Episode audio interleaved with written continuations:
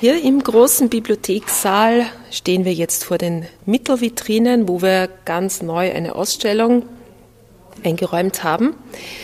Das Thema ist demokratische Aufbrüche im Zeitalter des Absolutismus. Es geht um den Abt Berthold Dietmeier und den Pater Bernhard Peetz und um eine kleine Klosterrevolte im Jahr 1723, also ein Jubiläumsjahr, wenn man so will. Wir sehen hier Werke von Pater Bernhard Beetz, der war damals Bibliothekar zu dieser Zeit, Anfang des 18. Jahrhunderts, und vom Abt Berthold Dietmeier, das ist der Abt, der den barocken Klosterumbau gemanagt hat. Ähm, die demokratischen Aufbrüche, die sehen wir hier in der zweiten Vitrine. Abt Berthold hat seine Mitbrüder abstimmen lassen. Das ist um den Kirchenumbau oder um den Kirchenneubau gegangen und er hat die Mönche gefragt, machen wir das, machen wir das nicht. Und was wir hier sehen, sind über 40 Abstimmungsblätter. Fast alle haben sich dafür ausgesprochen.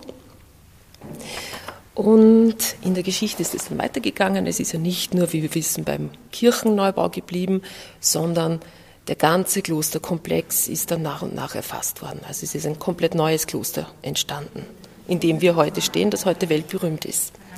Also Bertolt Dietmar hat schon Weitblick bewiesen.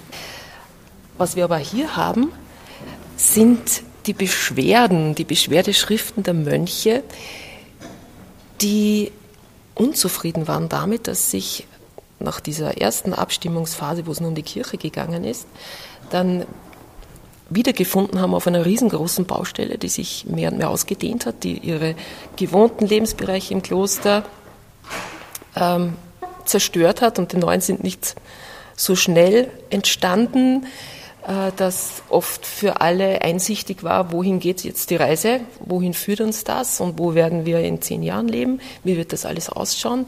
Und sie haben sich einfach zu wenig eingebunden gefühlt in die Kommunikation innerklösterlich. Sie hätten gern gehabt, dass der Abt Berthold Dietmar ihnen äh, die Pläne noch einmal vielleicht zur Abstimmung vorlegt oder mit ihnen redet, wie wollen wir das Ganze angehen, wo sehen wir uns?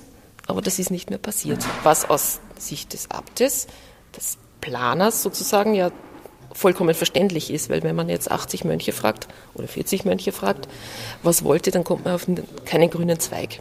Also es war notwendig, dass er das in die Hand nimmt und seine Mitbrüder haben halt gefunden, in diesen oder jenen Detailfragen, da hätten wir gern mitgesprochen, das ist nicht passiert. Es ist dann eine Beschwerdeschrift formuliert worden. In vielen, vielen Punkten, die sehen wir da. Ähm, das ist sozusagen das Rohkonzept und hier die Reinschrift. Und Sprachrohr dieser aufrührerischen Gruppe an Mönchen war eben der Pater Bernhard Petz, der Bibliothekar. Der hat schon einige Bekanntheit gehabt, er hat äh, Forschungsreisen unternommen, er hat publiziert, also den hat man gekannt. Und der war so das Aushängeschild dieser Gruppe. Was ist passiert? Diese Anklageschrift ist an den Kaiserhof geschickt worden, Karl VI., und an die päpstliche Nunziatur in Wien. Also das waren schon zwei sehr hohe Stellen, wo der Abt angepatzt worden ist. Und er war dementsprechend auch nicht amüsiert über diese Sache. Das hat große Wellen geschlagen, auch politisch.